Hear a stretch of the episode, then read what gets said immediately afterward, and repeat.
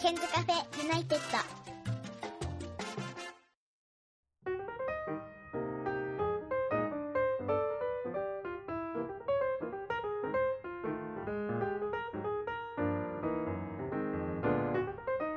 こんばんは101件です、えー今夜は LINE がつながっております、えー、LINE の先には浩平さんですこんばんは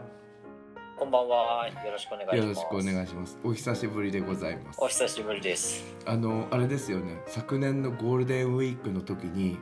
なん とたまたま筑波山で会ったそうっでてすいうね。すごいっすいよねやー、はい、ちょっとびっくりしましたね。あの自分が確かあの筑波山の時のストーリーか何かインスタをアップしてて、はいはいそれを、はいこうちゃんが見ててそれでそう「なんすよえ101さんも筑波山にいんの?」ということで連絡をくれたんですよね。そうなんですよね。もうびっくりしてえ。びっくりしたあれ、しかも、あの、めちゃくちゃ混んでて、うんうんあの。頂上に行くのに、うん、もう何時間もかかさって4て時間ぐらいかかってたの でそしたらそのえ頂上にいるっていうそうのが分そかうなっんてですよゴールデンウィー連絡したんですよクそうだよゴールデンウィーク中に、あの俺もう筑波山の健康のために登ろうと思って ね実際家から30分ぐらいなんですよ筑波山って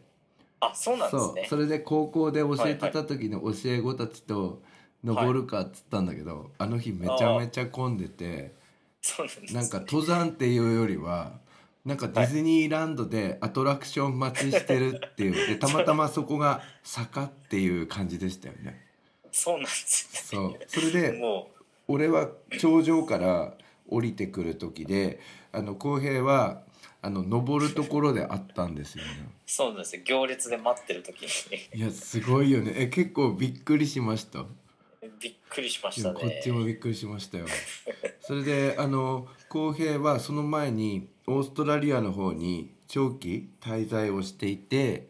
で戻ってきて、塾のお仕事もしていたんですよねそうですね大学の間はうんほぼずっと塾講師をしてました、それでその塾の先生たちと一緒に筑波山を登るっていうことで来たら、たまたま101に会っちゃったって感じでしたよね。そうですそうですそそうなんだの他の校舎の先生とかと、うんうんはい登ったり登ろうっていう話になってそうなんですよ。これいるいやびっくりしたよね。びっくりですねそうなんですよ。でもめちゃめちゃ感動しましたけどね。あのーいやいやえ、はいねえねえどうしてさ筑波山とかにしたんですかあの時。えっ、と、うんなんかもともとうん登山をしたいって言ってて、うんでえでも高尾山に行くみたいな話になってたんですけうど、ん うん。もうちょっとがっつり登山したいねっていう話になって、うんうん筑波山にしようって、あそうなんだちょっ。はい、富士山に登るのはあうんうのんちょちょっとしんどいなってうん思うって、ん。はい、ね、俺なのさであのね、はい筑波の人からするとね高尾山ね、行きたい感じなんですよみんな、あそうなんですかうん、え高尾山の方が楽なのあ楽ですねあそうなんだはへいえ楽です高尾山の方が楽ですえ筑波山は初めて訪れたんですかあ初めてでしたえー、すごいとこ選びましたね茨城と か、そうなんですよね結構うんちょっと遠出も兼ねて、そうだよねだってこうちゃん神奈川済みだもんねそうです神奈川ですそうなんだよでまあちょっとリスナーの方に浩平をご紹介しますと浩平と私の出会いはなんとオーストラリアのホームステイプログラムの時で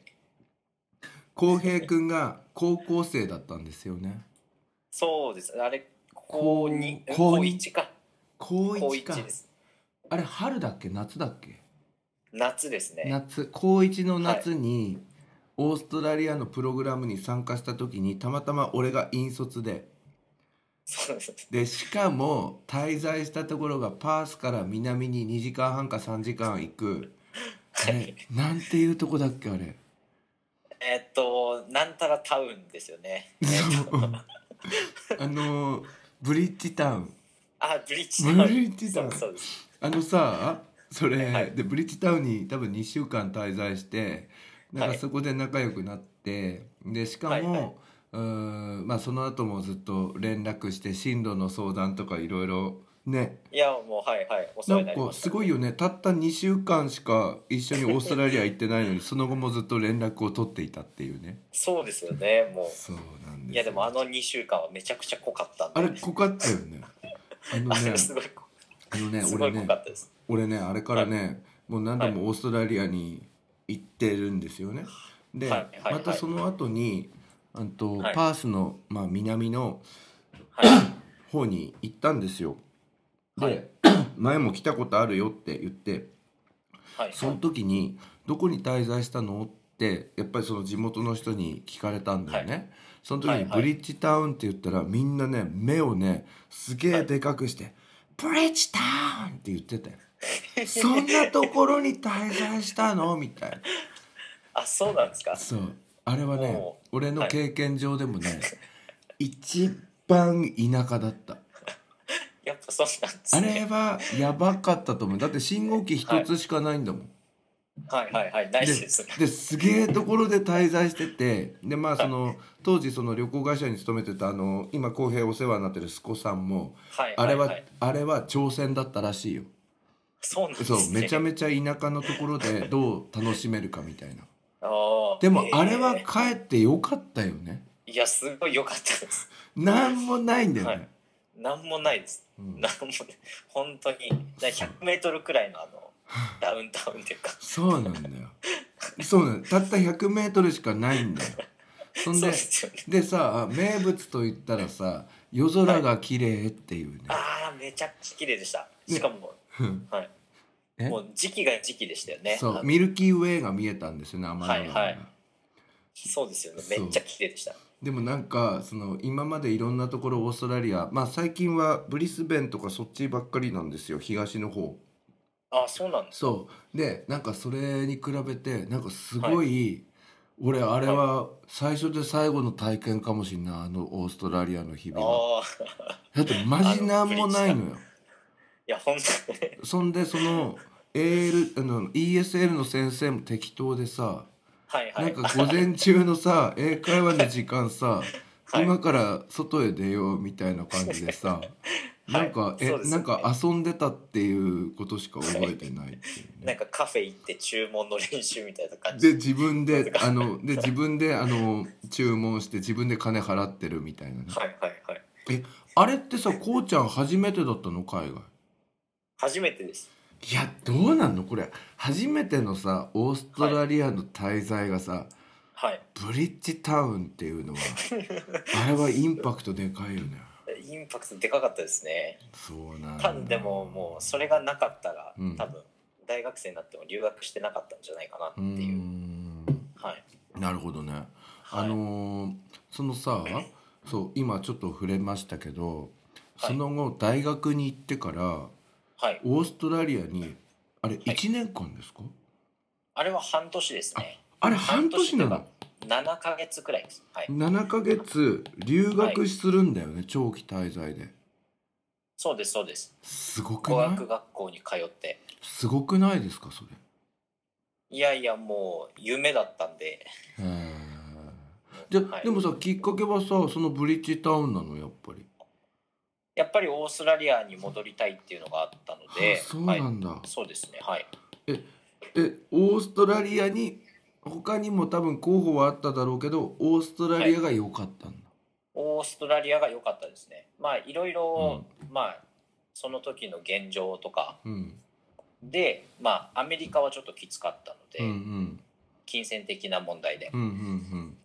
うんでもともとオーストラリアに行きたいっていうのがあったんでまうんあアメリカとオーストラリアとカナダ3択だったんですけど、うんうんオーストラリアに決めましたえーねオーストラリアさちょっとまあ、はいちょっとブリッジタウンの話からちょっと行くんだけどさはいねどんなどんな感想なのそれは最初のブリッジタウンは、最初もうなんか本当にうん、楽しかったっていう え楽しかったっつっても何もなかったでしょ、いやあのそうなんですけどうんあのまあ一緒に行ったメンバーもうん楽しかそったっていううちゃんのとと、かもねうんはい、あと実際にうんまあもともと小さい頃から英語やってたんで、うんうんその海外に行くっていうのうんに憧れてて、うんなので結構すごい何もなかったんですけど、うんむしろ逆にそれがいろいろああその人とのうんいろいろ会話とかがうんうん楽しかったっていうのがあるかもしれないですね。あ会話が楽しかったんだはい、ねうんいろいろその違う国の友達ができるっていうのが多分うんうん一番大きいと思います。なるほどねでもはいなんか、あそこの英語って結構聞き取りにくいエリアだったっぽいんですけどあのその後あ、あーはいの長期滞在して比べてみてどうなんですかうーん、まあ確かにちょっとそう言われると聞き取りにくかったような気がしするんですけど、もともと当時はそんなにうんあの多分発音の問題以前に聞き取れるようなうんレベルじゃなかったので、うん、それについてはあんまりあんまり関係ないんだそうですね。へえじゃあオーストラリアに行って海外滞在がめちゃめちゃ良い印象のまま大学に入って、やっぱはりい今度は留学しようっていう風になったんですね。そうですね。えーあのじゃあ今度大学時代のその留学の話を伺いたいんですけど大学何年生の時に行ったんですかえーっと大学4年生の最初、あそこで行くんだはいあのーそうですねうんうん4年生の最初というかあうんの、5年間なので、うんうんえーっとちょうど2年前の出発って感じです。なるほどねはいえこれってさなんかその就職活動をして、えーはい例えばあの企業に入ろうとか塾で働こうとか、あるいは教員になろうとかそういう選択もあったんじゃないかなと思うんですけどその辺はどうだったんですかえーっともともと本当は4年生で留学するんじゃなくて、うん3年生で留学する予定だったんですけど、うん延期というかうんうんえっと、 その学業の方もちょっと真剣にやらなきゃいけないっていうことになって、うんちょっと延期したんですよね。あそういうこと、うんうんはいでで、うんはい、うでん4年生になって、うんあの やっと行けるってなってうん行って、うんうんでそれであの、 まあ、就職活動とかは何もせずうに、んうんでもともと5年になるっていうのが分かっていたので、うんうんでそれでえ出発してっていうー感じですね。うんはいえそこそれはやっぱ息子さんのところでお願いしたんですかあそうです子さんのにお願いしてええはい7ヶ月、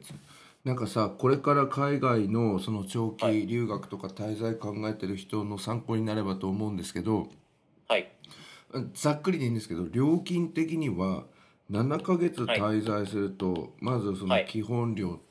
とか、あとはそはのい生活費みたいなのあると思うんですけど、そういうのはい分けて言うとざっくりでいくらぐらいかかるもんですか、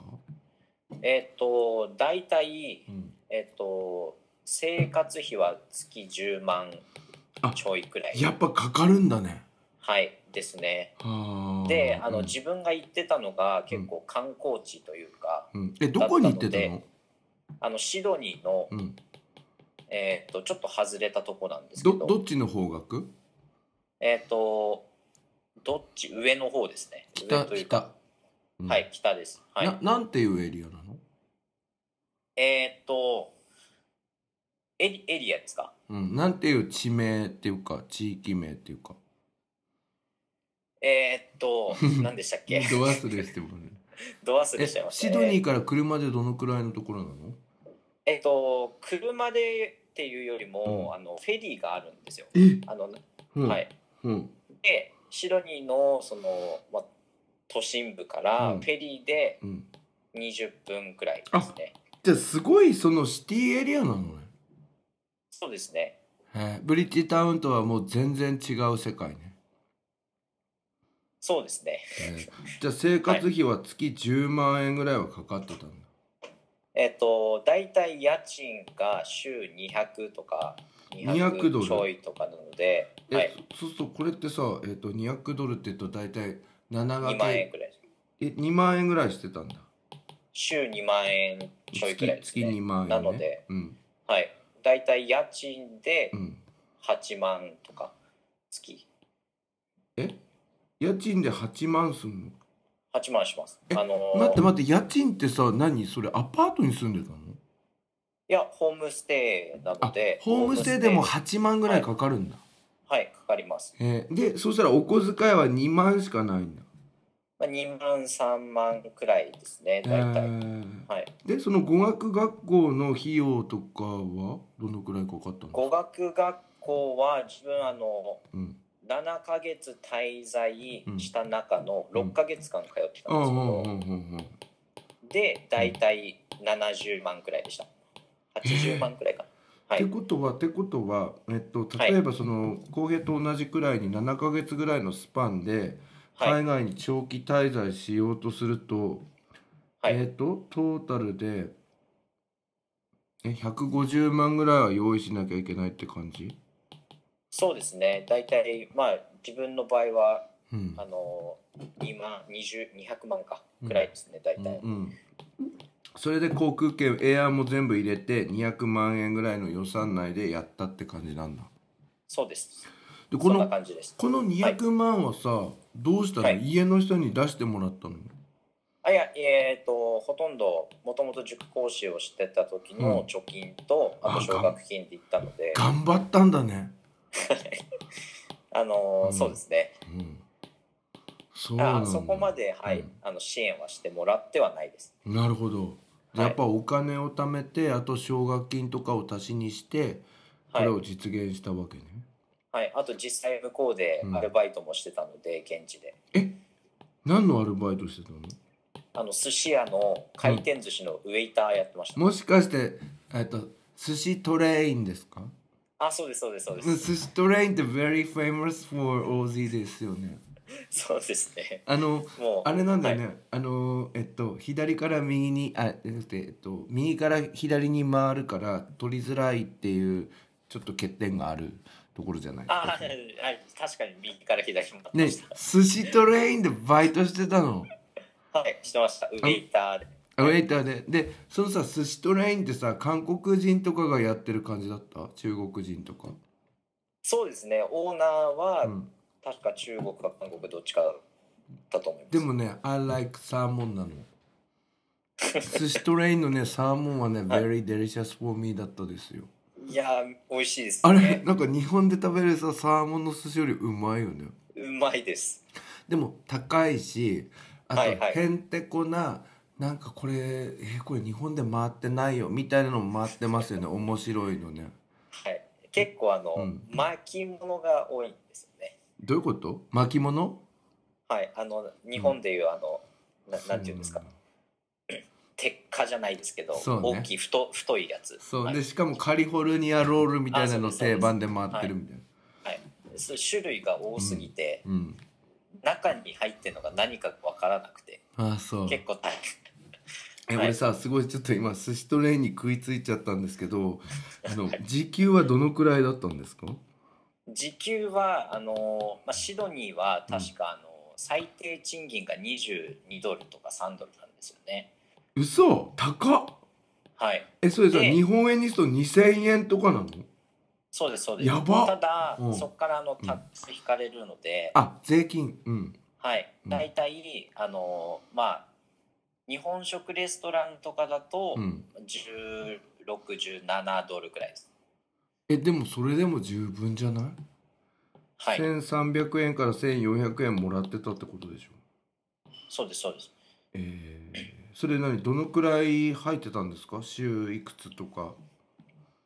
うーんと結構うん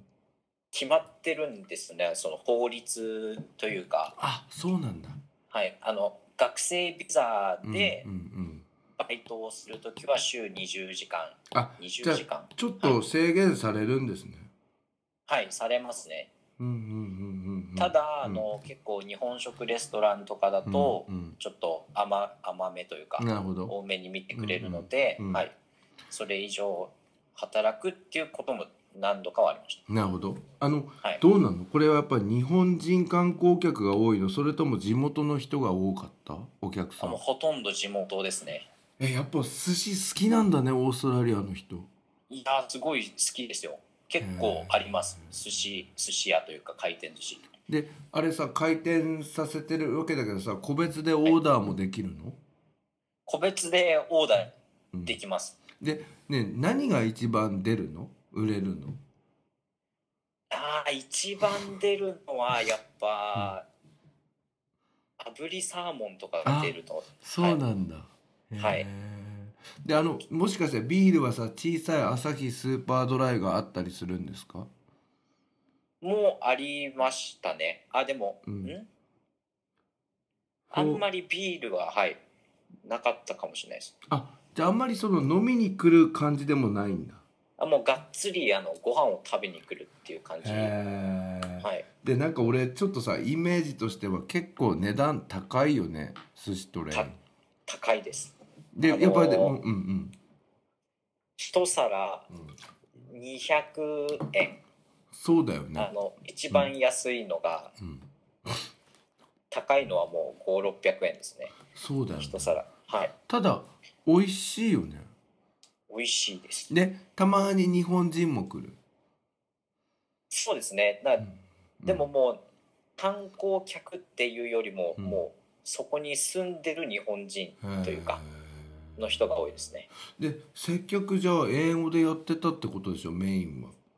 はい、もう全部、全部英語でえす。どうなのなんか魚のさ単語とか難しくなかったですか、あ最初は、うんあの、結構苦労しました。うんうんはい。ただ、だんだん慣れてくると、うんうんうんまあ、1ヶ月かからないくらいで。あー大体そうなんだはいえそれはさ101件でも、うん、やれる仕事ですか全然やれると思ないんます。かねすごい憧れなんですよその海外で働くみた いないやー、もう、楽しいですよね。でもうそれでねまかない日本でいうとまかないみたいなのはあるのあありますあのー朝朝というかあの、うん出勤の時とかに、うんあのーキッチンの人がうんある食材で作ってくれたりう、んであのー最後終わる時とかは余ったお寿司をみんなでつつくみたいえそれいいじゃんなはい で結構にあのオーストラリアにいながら寿司食ってたんですね寿司食べてましたねえであのさ、例えば日本とかってさいっぱい回転寿司があってさ最近はさ、はい機械仕掛けになっててさ寿司職人みたいなのがいなくても、はいあのなんか寿司がこう勝手にできるみたいな仕組みがあはるいようなんですけど、はい寿司トレインは寿司職人みたいな人がいるんですかそれとも結構オートメーション化されてるんですかあもうあのー人が作ってますえじゃあちゃんとこう切って握ってはいみたいな感じなんだ、あそうですそうですただへーあのーキッチンは日本人じゃなくてうん結構インドネシアの人とかうんうんが多くて、へーはいじゃあまあそういう人たちとも友達になれたって感じなのね。そうですね今でも連絡はあえったりもしてー、ます、それはやっぱり貴重な体験ですよ。いやー本当にうーんいつ戻ってくるのとかあ連絡来たりはいそうなんだ。しますねなるほど。あと、はい語学学校語学学校っていうのは、まあ7ヶ月、はいまあ結構6ヶ月ぐらい通って半年通ってたそうですけどどんはない勉強するんですか、えっ、とまずうん最初に、うんあのクラス分けテストみたいなのがあっおうおうおうおうて、でそれでクラスが決まるんですうよ、んうん自分の学校はう5ん段階あって、うんうんレベルがうん。自分真ん中から始まったんですよねああ緑なのね。はいインターミディエイトっていうクラスから始まっうんて、うんうんうん、は中い級ね。でうんアッパーインターミディエイトアドバンスがあうんって、うんうんでインターミディエイトから始まったんですけど、うんうん、そこは結構もう本当に日常会話というか、なるほど、うんはい、もう文法ができてるのを前提でうんもうなんていうんですかその日常会話とかそうのんを話すうん、のがメインなだっんたかり、多分ねインターミディエイトだと、まあちょっとリスナーの方で日本にしかいない人いるから言うと、多は分い英検2級ぐらいないとインターミディエイトで始められないかなと思うんだけどこうちゃん多分そそうの頃英検2級とか持ってたの英検2級は持ってましたああのーやっぱそうなんだ、塾講師をやってた時に2級は取っとかないとと思って受けてはいえそれ大学入ってから取ったのそうそうですそうですえそしたらさ、はいこうちゃんの留学は多は分いこの番組聞いてる人には参考にならないかもな、えまあね そうですもかうちょっともうちょっとローアーなんだよね、あーだかそうなんらですねだから英検2級は2級を取って留学すると、まあ簡単に言うとスムーズだねそれは。ああそうなんですだねって語学学校さインターミディエイトから始められるってことはさ結構その、まあ日常的な会話かもしれないけど実用的プラクティカルな感じになってんのかなと思うんだけど最初簡単だったインターミディエイトは。いや最初はもうめちゃくちゃ苦労しましたああのそうなの、はいあの、うんまあ文法はもともとあの塾で教えてたんで、うんある程度知識はあったんですけど、うんうん、本当に会話の方が全然ついていけなくてあそうなんだ。はい、うんうんでやっと3ヶ月4ヶ月くらいして、うんうんあのインターミディエイトから卒業して上の一番上のアドバンスに入れたんですね何じゃあ最終的にはアドバンスまで行ってんの行きましたねアドバンスだとさ多分英検だと準一級とかさトイックだと800ぐらいなんじゃないのでもうん実際はうんそんなに、もう本当にアドバンスの中でも一番下手っぴというか、あ一番じ下ゃあ何じゃあい何、結構レベル高い人の中に頑張あそっうてですついてくよみたいな結構苦労はしたんだ、めちゃくちゃ苦労しましたえその語学学校は日本人だけじゃないでしょ日本人だけじゃないです全然えどんな国えっ、と一番多いのがブラジル人ですねでもブラジルの人って英語できんだよねえーできますねしゃべあんないとスペインの人スペインの人も英語できるよねはいうんとあとまあえっ、とまあフランス人の人も何人かいたりとか、ロシアの人が何人いたりとうんうかんですね、結構これはねちょっと俺のイメージだけどその、はい今挙げてくれた国の人たちってさ、結構レベル高いんだよねレベル高いですねじゃあそこ本で結構揉まれたわけだ当にいや揉まれましたおーねこうちゃんさこうちゃんさ、は結構この番組聞いてる人で海外留学したいみたいになんか甘めに考えてる人たちいるんだけど、はいねやっぱさ英検2級ぐらいないとさは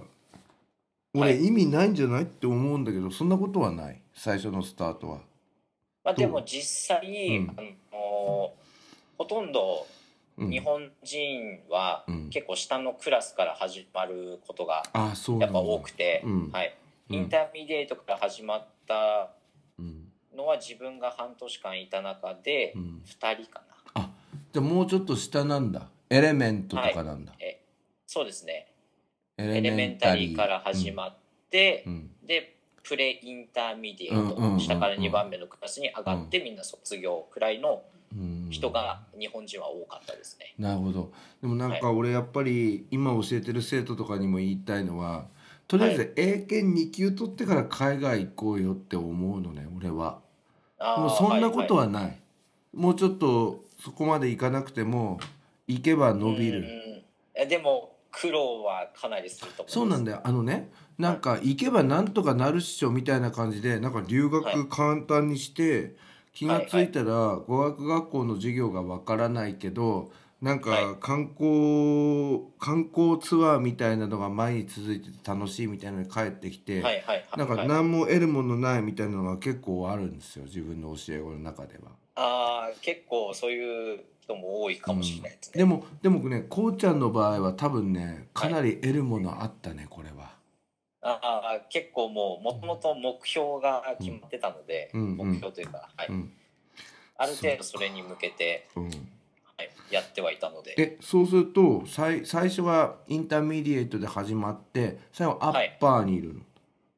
アッパーとうアんドバンスが自分が卒業する時合体になって、うん結局もうアッパーがいなくなっちゃったのでうんアッパーインターミディエートの生徒がうんほとんど少なくなっちゃったので、アドバンスを合体しますってあなってー結局ほとんどアドバンスの人たちの中に、そこで揉まれてきたんだ。っはいてことは今日本に戻ってきてはい、うーん例えば海外の人が例えば駅で困ってるみたいな場面があったら、はいはいはいちょっとすぐサポートしに行けるみたいな自信にはなってるんだ。あそれははい大丈夫だと思います。でってことは結構英会話普通になんつうのででしかもホームステイだったわけでしょはいそうですだから英会話は普通に行けるわけね今。ある程度あのなん日常会話というかうん、はできるようにしてきたつもりです。なるほどで、はいそれからはなんかその自分のその英語の実力をたの試すために英検とか TOEIC とかは受けたりはしてないの、一回あの、もう帰ってきてすぐ何も勉強せずにうん、なんですけどトイトイックは受けました TOEIC 何点ぐらいいってる、それがうん結構うん良くなくて、あー実際、うんはい740とかあだったかなでもさ730以上が英検準1のクリアするはあれだから、だから英検準1ぐらいにはなってるんだよよくなくてそのあだー、かはらい、対策しないで行ったわけでしょ、そうですでねそしたらリスニング長えよみたいなあーそれはありましたしかもこれ長文長えしこれ時間ねえよみたいな。はいあれ対策すればさ読まなくてもなんか大体この辺に答え書いてあるみたいな感じでいけるらしいからはいはいじゃあ力ついてるんだね多分そうですねあのただ文法の方はやっぱ集中が持たなくて、うんねで結構リスニングで稼いだっていう感じなんですよねそう結果えねえそうするとさ、はい、ねえあの TOEIC のリスニングはこうちゃんからしたらちょっとゆっくりめに聞こえる、あーうんでゆっくりっていうわけではないですけど、うん、ちょうどいいそうですね実際なんかさオーストラリアの人ってさ喋んの早くないあめちゃくちゃ早いですいや俺俺キャッチできないよあれなん か早い結構はい早いですね早いよねはいあーなるほどじゃあかなりそのなんだろう語学学校とか行ってもはい力つけられあの語学学校行って力つけてきたんだね。多分、まあ、帰ってくる、うん、え行った時よりははい、うん帰っていやもう全然ですよはいでもなんかそういうの俺知らなかったからさこうちゃんのさインスタだけ見てさはいはい なんかリア充じゃねえとか思ってたこれ遊んでんじゃねえよ飲んでばっかいいんじゃねえよって思ってたけどあれは楽しいひとときの一部ってことねそうそうそう基本は真面目にやってたのねはいあのまああんま勉強してるところとかあんまりさそれそりゃそうだよねインスタで勉お勉強 の時間とか載っけてんの俺だけですよ ね、うん、じゃあやってたんだね、いやいやってま そんせでやってません楽しい時にインスタアップするから何も知らない俺からすると「なんかこれはい飲みまくって俺オーストラリアの友達ばっかりいて」みたい な「てめえ何しに行ってたんだよ」みたいなちょっと感じはあったけどちゃんとやることやった上であれはオフの時間なのね。そうですそうですはあうん。なんかすげえ ええまあはいそういう楽い。しいところしか載せてはなかったのなるほど。でホームステイ先ってどんな感じだったんですか？ホームステイ先は、あのーホストブラザーが2人いてうん1人あのー同い年でうん1人が年2個くらい下だったのかな年下なんだ。ではい仲良くなった。へ仲良くなりましたえ。え部屋で部屋は別々なんでしょ？部屋は、はいうん最初は1人部屋でしたへえただ、うんはいあのー学校に、うんあのー6ヶ月通ったんですけど、うん。ホームステイは2ヶ月しかあの契約してなくてほうほでそこからシェアハウスをする予定だったんですけどうほうほう。ちょうどあんまり部屋が空いてない時期とそのうんホームステイを出る時期がかぶっちゃってうん結局あの引っ越しできなくてうん。そのままあの延長したっていう感じなんですあよホームステイを延長したんだ。はい、ああ。はい、で結局最後まで行ったんですけどうんその延長の時は、うんえっと2人で1部屋でした2人で1部屋ってことは他に外国人が来たって ことえっともともとうんあのちょっとこれ複雑なんですけど、ほうほうほうほううんあの同じ学校に日本人があーえっといてはで同じタイミング同じ日あうんに、あの入国だったんですよ1個下の子なんですけどほうほでその子と,、えっと同じ家に配属になってううんホームステイ先が一緒になっうて、んでその日本人が2人同じホームステイ先にうん本当は滞在しちゃいけないっていう学校あのルるーよルがねそういうのねあるんですようんうんただあの学校の手違いでそうなっちゃったんですよ、じゃあ結果日本人と同じ部屋をシェアしてたってこでそうですで結果そのもともと同じタイミングで来たその子はと、うん、あの英語がすごい堪能であそうなんだはいでもうその 一番上のクラスから始まるような、アッパーとかアドバンスからはいうんもう来た時から英語ができたんですよね、そうんその子。うんうんでなのでその子に英語を教わりながらほうホームステイ先の人と話したりとかえこういう時はこういう言い回しをするんだよとか教えてもらったりしながら過ごしてたのでそしたら逆にプラスじゃんすごいプラスでしたえその子っていうのは年は公平よ自り分もの1個下なので今22今も仲いいのそうでもないのあ連絡はたまに連絡はとでその人は今インジャパンなのあ日本にいますただあの関西の方なので、あなかなかはい、えその人何やってんの今大学生か今大学生ですねへえじゃあじゃあそれはそれでよかったんだそれはもう多分それが一番あの英語の発展に、へええはい、ってことはさ2ヶ月え最初一人部屋だったのは2ヶ月間ってこと一人部屋はそうですね2ヶ月間一人部屋えそでしたら5ヶ月間は日本人と暮らしてたの、あでもちょいちょいそのうん、子は家を出たりとか、うんシェアハウスをしたりとか最終的には戻ってきたんですけど、うんはいえー、なるほどねえ、はいホストファーザーとかマーザーとかもいらっしゃったんですかあはいどそれそこも仲良くなったの仲良くなりましたもうえはい半年以上も一緒ーえいいいい方だったの、いやすごいいい人たちでしたえー、で今もたまに連絡取ったりしてるんですか、そうですねでもうん結構、あの 取れないことがあったりしまうす、んうんうんあの、うんちょっと連絡先が変わっちゃったりしたああのでなるほどねはいえー、じゃあすごい財産になってますねいや本当にうん7ヶ月間そうですよね、であの浩平さんなんかまあインスタ見たらなんか結構最後の1ヶ月はさなんか旅行してませんでした、はいあそうです最後あうの、ん6ヶ月学校通うんって1ヶ月間観光というかなんか、友達に違うところにいる友達に会いに行ったりとかしてました、えーえどんなところ行ったんですかシドニーの外にも行ったんですか、シドニーから出て、うんゴールドコーストに行って、うん、でゴールドコーストからブリスベンに行きましたあらこれせあの私の得意なエリアですあ本当ですかなるほどね、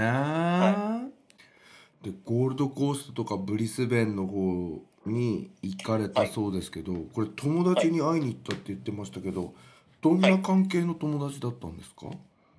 えっ、と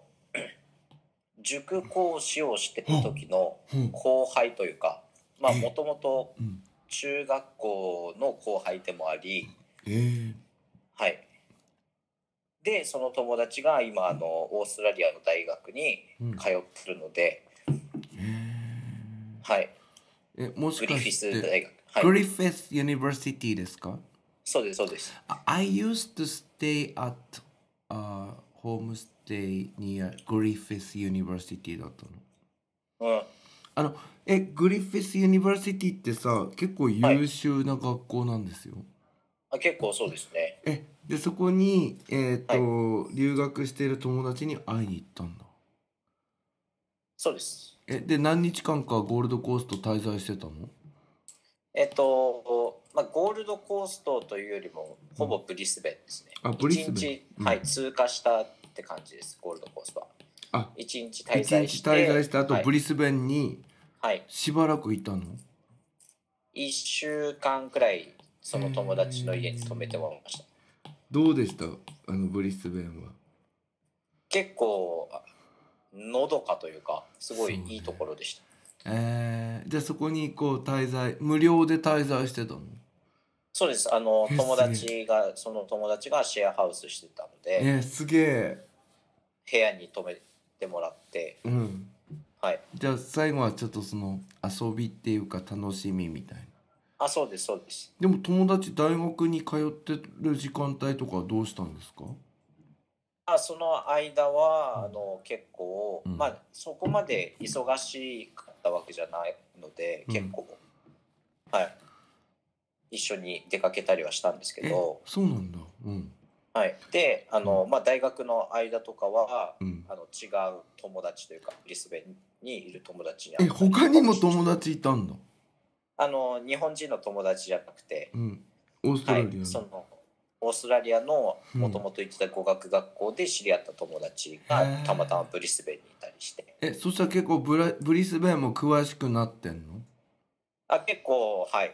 いろいろ歩きましたあの小さい観覧車の周辺も行ってたの 小さい観覧車ないかもうその頃 わはかんないですえー、じゃあ結あ構の充実して、はいうん、都会のビーチ、うん、あの真ん中にあるビーチとかいろいろ、うんうんもう真ん中らへんをずっと歩いてましえー、じゃあいい,、はいい、いじゃないですかなんかゆったりした感じでたはいなるほどね結構はいであの、まあ、うん友達そのブリスベンのグリフィスに通ってる友達にお願いして、うん、ちょっと最後一日勝手に大学にもり潜り込んで、行ったんだ、ははい、じゅ授業もちょっと受けました。どうでした、いやー結構やっぱりうん、あのーまあ内容的には結構難しいというかえーそういう感じだったんですけどえその友達は何をメジャーインしてたんですか確かん経営だったかああそうなんだアカウンティングだはっいたんですね、えー、じゃあそしたら浩平はさなはいシドニーも詳しくなってるでしシドニーもそうですねょあとゴールドコーストも一日行ったんでしょゴールドコーストはいでサーファーズパラダイスも行ったんですアサーファーパラダイスに行きましたね だよねはいそしてブリスベンも詳しくなってるブリスベンもはい1週間滞在したので歩き回りましたなるほどね。あの、私のストーリー見ていただいてると分かると思うんですけど本当は私今シドニーにいる男なのそそうのですコロよナねバイラスプロテクションがなければ ねあのさシドニーの俺予定まで全部組んじゃったんですけど、はいあの、はい浩平は有名なところは全部制覇したんですか滞在中に例ええば、ーとハーまバあーブリッジとかオペラハウスとかあもうオペラハウスはあのオペラハウスからフェリーが出てるのであのあはい、じゃあよく見慣れた光景なんですね。もうご近所さんでしたはご近所さん。 ね、いで、あとはブルーマウンテンだっけ、なんだっけ。あブルーウマウンテン行きましたン。ねえねえねえねえねえ、どうなの、はい俺なんかね、はいちょっとさ、自分の話をちょっと、あの、アドバイスいただきたいんですけど。はい今はい回ちょっと、うーん、まあ、シドニー。はいまあ、2泊でいいかなぐらいの勢いだったんですけど。はいそれで十分なのそれとも見どころあるのシドニーなんかねあんまシドニー見どころないんじゃないとかちょっと勝手に思ってるんですけどどうなの実際あの実際多う分ん、 3日いれば十分だと思いますだよねなんかはい結構コンパクトシティですよね、はいあそこはい結構そうですねでオペラハウスとかはやっぱり行く価値はあるんでしょそうですね。うんはいハーバーブリッジは渡る価値はある、ハーバーブリッジ、そうですね。うんはい。ただ結構、うん、お値段はすると思いあます。ハーバーブリなッるジ。ほどで、はいうん、とブルーマウンテンはカットしてたのね、ほん今回の計画だと、はいはい。ブルーマウンテンは行く価値はブルーマウンテンは、まあ、行く価値はあると思います。たあだ、そう、うん、あの自分が行った時は、うんあの4時間山の中を歩きました ねそれってどうなの筑波山と比べ てめちゃくちゃきつかったであきついんだすめっちゃきつかったです、うーんなんかもうひたすうらん高いところから下にずーっと谷底まで降りていってあでもう一本格回的登ってくるっていうイメージですで結構ハードなんだね結構ハードでしたへえでオペラハウスは中ま中まで入ったの中は入ってないです、ね、あやっぱ外だけ見れば十分的なところはあるのねはいうーんであのなんかたまにたまにというかうん季節的に5月くらいになると、うんうんオペラハウスであのビビットっていうあの、うんイベントというかうんライトアップされる時期があるんであーなんかパンフレットで見ましたすよはいそれはめちゃくちゃ綺麗でおすすめですああなるほどはい実は私あの8月にリベンジするつもりでいて、まあどうなるかわかんないんですけあどーはい一応飛行機取っちゃってるんですよおアホでしそょうてかねカンタスのキャンセルがはい3万かかるって言われたから、おーはいとりあえずなんかはいバウチャーチケットみたいなので8月予約普通にできますよっていうやつで移してあるんだけど、まあ行けるかどうかわかんないんだけどじゃあまあはいシドニーは、はいまあでも行ってみたいんですよ。なんでかっていうとオーストラリア何回も行ってんのにはい俺シドニー行ったことないんですよ乗り継ぎ以外で。あそうなんですねだから結構オーストラリアの人に何度もケンはオーストラリアに来てるけどシドニー行ったことないのみたいな。はいはいあはいのつまり何度も日本に来てるのに東京行ったことないの って言われてるのが尺だからちょっと行ってやるよって思って計画立てたのでちょっとぜひ実現させてみたいなと思っております。はいはいなるほどで浩平さんはさ、はいまあオーストラリアこんなに滞在したのにはいまた行こうとしてるんですよね。してますねね、まあ何なんですかその for 浩平さん so は what is the、um, attracting things うーん何なの何が魅力なのそんなにあなたを引きつけるものはオーストラリなんというかアうんなんなんなんでしょうねただうんあのやっぱりちっちゃい頃から英語をやってたので、うんもともとあの海外に住みたいっていうのがあったので、うんうんきっかけはもう完全にそれですね海外に住みたいはい英語を使いたいそうですでもなんかまあまあちょっとわかんないんですけど、はい、うん例えば公平と違う人の考えだと例えばね、オーストラリアをある程度制覇したからはい今度はアメリカとかイギリスとかカナダとか他にこうあーはい向く人もいると思うんですよ。だけど、まあ君はは3度目もオーストラリアに向かってるんだよね。そう ですねそれはなんかもう完め魅力があるんでしょうね。魅力が魅力はもちろんあるうんんですけど、うんななんうんね、と何なんですか君にとってのオーストラリアは、結構うーん帰りたくなるんですあねそうなまあ多分のあのね場所というか俺もねオーストラリアにね帰りたいとか叫びたい時があるの、あーやっぱなんかいいよね、そうなんですよね落ち着くというかそうなんだよはいなんか日本のこのなんかせわしなさから解放される感ありますよすごいそれわかります。ねわかるでしょはい、なんかいい意味でも悪い意味でも悪い意味でもねルーズというかう、ん、ルーズというかなんかもうそうなのはいあのこれはねちょっとね俺語りたい部分なんだけど俺はいねはい血液型がさ両親はい A 型の中で生まれた A だから、はいはいすごい日本の仕事のやり方っていうのがはい細かくて神経質で几帳面みたいなそういう感じなの、あーところがね、はいはいところがね、はいオーストラリアに一歩踏み出すとそれがね、飛ぶのわかりますこの感 じうんすごいわかります。なんかその、はいこの日本でやってる101の性格だとここでは通用しないっていうのがある から、いなんか性格変わるのいやーすごいわかりますこの感感じすごいわかります。だから日本だと、例えば電車が遅れてるとか、バスが時間通りに来ないとか、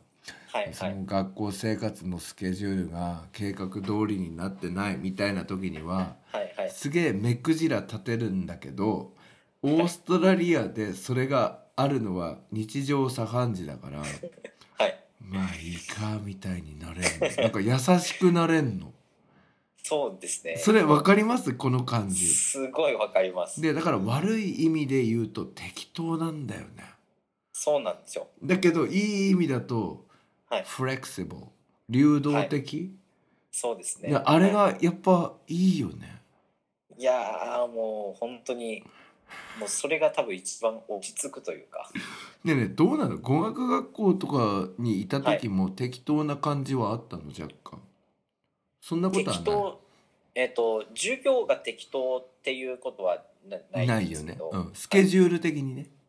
はいスケジュール的には、でまうん結構、うんあのーうん午前中はみっちりその授業なんですけど午後はアクティビティとうかんうんいろいろあったりしたので、うんで週に1回うんあのバーベキューというかあのバーベキューっつってもさパンにさウインナーソーセージ包んであるだけじゃんみたいなそうそうでしかもなんで外で焼いて中で食うんだ よみたいなあれバーベキューかよみたいなでねそのバーベキューが良かったのとか、うんあのまあななんていうんですかねその日本とは違うな結構わかるはい その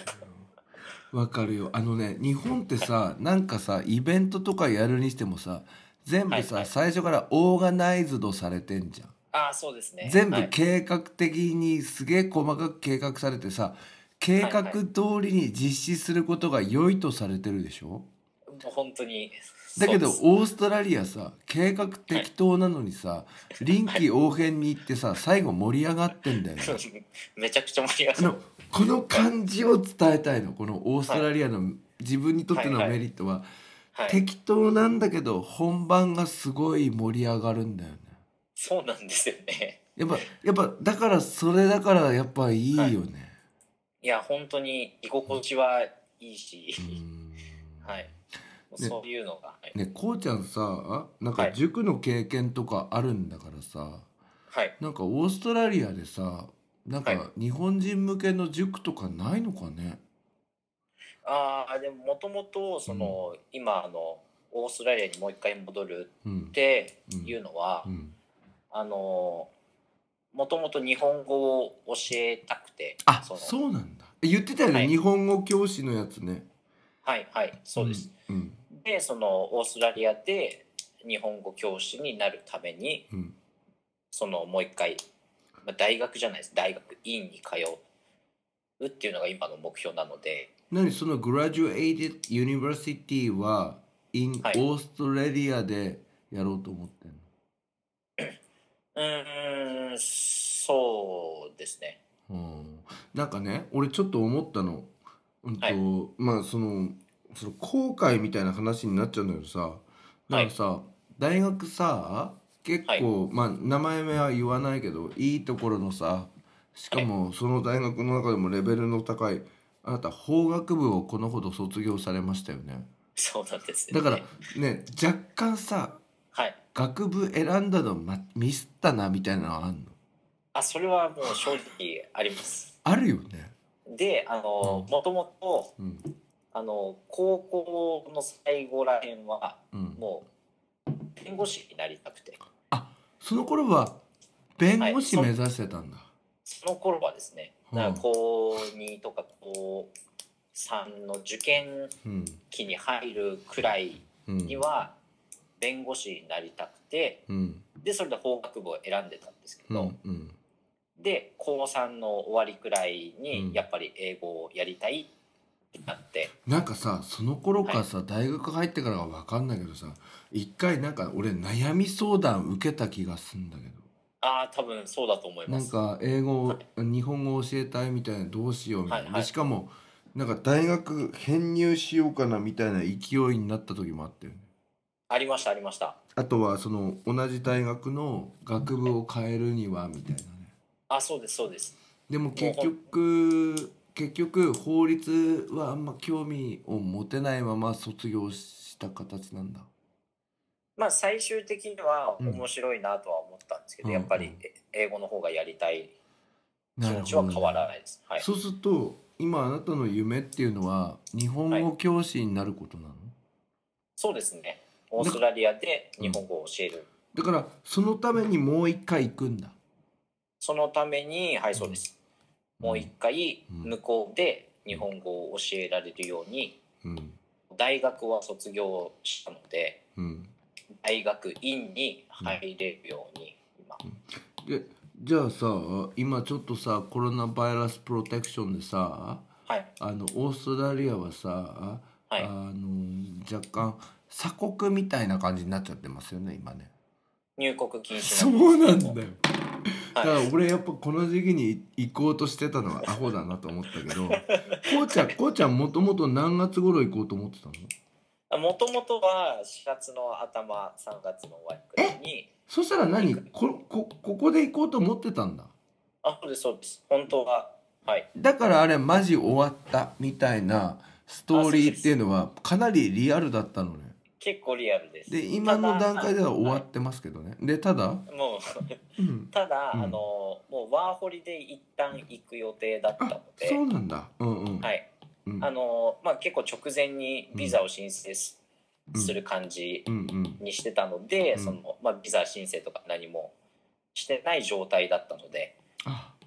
はい、セーフというか、じゃあ何本格的に動こうとも思ったところで、はい、あのそコうでロすナバイラスアフェイアが起こっちゃってるわけね、はい、であのん2月の中旬くらいにうん、しっかりあの卒業が決まったのでう、んうん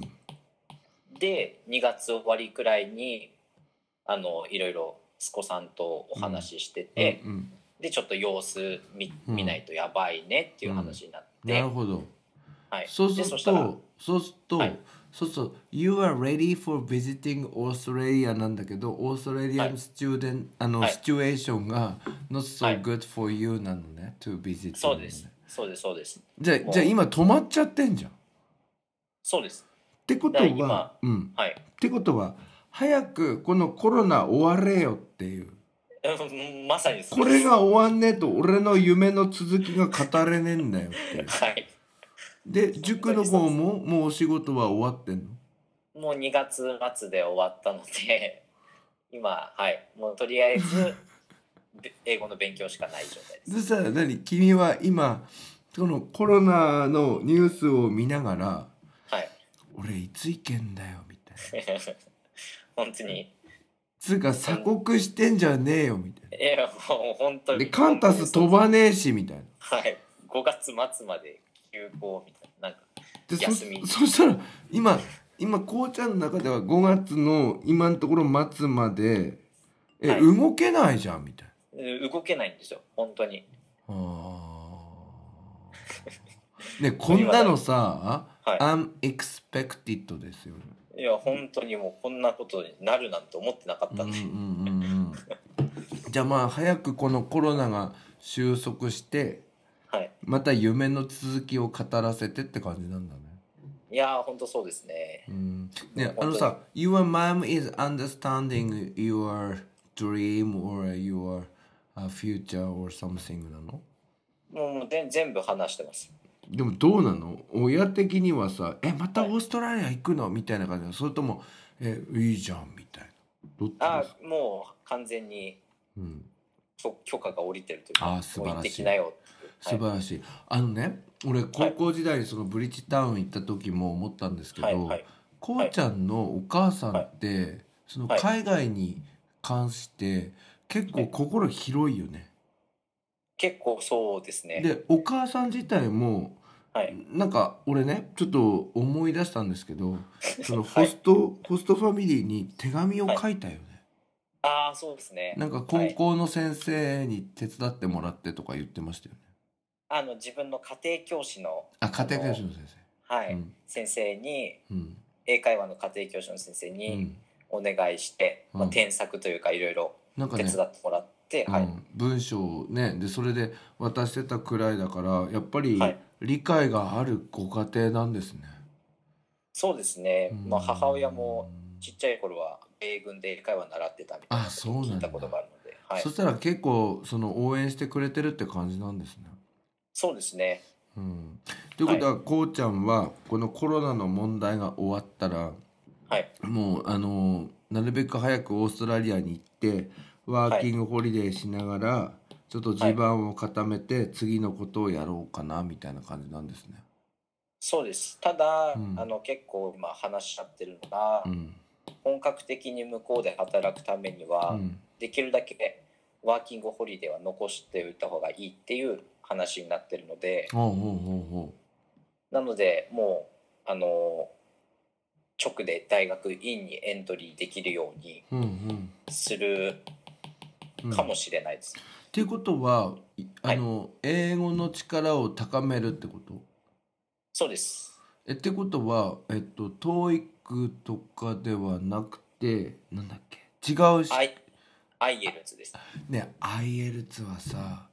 はい。問題難しくな難しいです。いでなんか俺さ生徒で、あのーまあポッドキャストにも出てくれた子がいて、その子もはい英語の力すごい高いんだけど、はい。 IELTS のアドバイス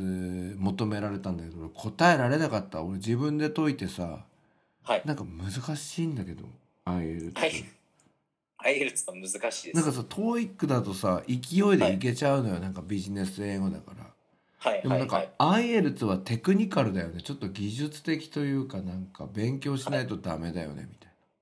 はい。しかもあのうんトイックとは違って、な、うん、まずあの文法問題ではないので、そうなんだよ、はい。うん、でしかも内容がなんか教養的じゃない、あそうですあのもう完全うに、んあの向こうの大学とか大学院とかうん永住権を取るためのテストなので,、うんで日常的なそのうん、内容だったり大そうな学の教授のその話の内容とかそうなんだよはいだから俺ちょっと IELTS の問題解いて思ったのが、はいいや訳せっけど意味わかんねえんだけどみたいなあなんか向こうのバックグラウンドわかんねえからこれわかんないよみたいはいななんかじゃあ今 IELTS の勉強してるんだあもうひたすら IELTS えー、それストレスたまるじゃんいやでもうんまあうん大丈夫とそこまで感じストレス感じてはな いあ本当になんか俺ね、はいその生徒にアドバイスできなかったなんか敗北感があるんです IELTS ああはいああそうなんだ、いえーじゃあ今はじゃあちょうどいいじゃんこの5月まで時間があるってことはあとはい1ヶ月、2ヶ月はい英語頑張る日々みたいあもう本当そのつもりですねなで今何じゃあもう、ね、ずーっと家で英語勉強してるみたい家で結構まああの英語だけ 勉強なうんするって結構あのうん集中が持たないのでうんまあ1日55時間とあか今やってるじゃんうんはいうんうんはしてますなるほどね。はい。ぜひちょっとこの機会にまあ逆にチャンスだと思ってあの、はい IL2 の勉強頑張っていただいてはいで今度どの方面に行こうと思ってるの地域的には。地域的には今あの志望してる大学院がうん、ディーキン大学どこメルメルボルンですメルボルンはいきあちょっと南ですね。南ですねでもねメルボルンいい場所ですよ。あ本当ですかあの行ったことなくてあのね俺も行ったことないんだけど、あのうちの学校修学旅行がロンドンなんですけどはい数年前にあのパリでなんかなんか行けなくなったのなんかテロの関係でそれはでいはいはいメはいルボルンの修研修旅行みたいなのに変わったんですけどなんか帰ってきた生徒がめちゃめちゃ良かったっつってだからいい場所っぽいっすよはいじゃあ今それをちょっと今頑張ってるんですねはいはいはあよかったですあのぜひ今後も頑張っていただいていぜえいえひオーストラリアでまた頑張っていただきたいと思います。はいありがとうごはざいます い。よかったなんかなんだかんだで1時間以上喋っておる。そうですねね、なんかすごいよねでも今ちょっともうまとめに入りますけどはいなんかたった2週間一緒にいただけなのにこんなにずっとつながっててなんか私は嬉しいです本そ当しにてなんか一緒に行ったあの宗太郎ははい夢を叶えるために今パイロットの研修しているようですけどそうですねそうだから今度こうちゃんもオーストラリアの方の夢を叶えていただいはいてぜひ応援しておりますのでよろしくお願いいたしますありがとうございます、なんかねなんか不思議な縁ですよねそうですね本当に2週間そうなんですねやっぱ私は気軽になんか話せる感じなんですかねそうですねそれは大きいと思います、よかったです。あのまた今後もあのぜひつながっていきたいと思いますので、はいよろしくお願いいたします。よろしくお願いします、では今日はありがとうございました。ありがとうございました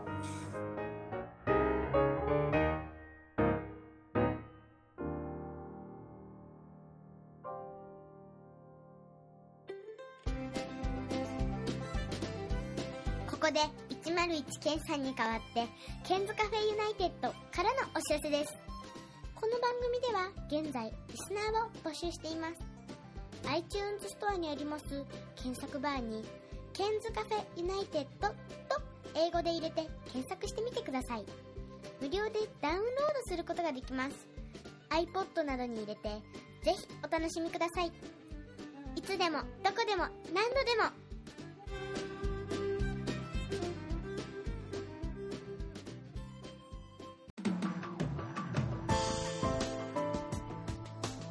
iPhone でお聞きの皆さんに新しいサービスのお知らせです App Store から「Podcast」というアプリをダウンロードしてお楽しみいただけますこれを利用すると他の作業をしながらでもまたは iPhone を閉じた状態でも聞くことができるようになりますいつでもどこでも何度でも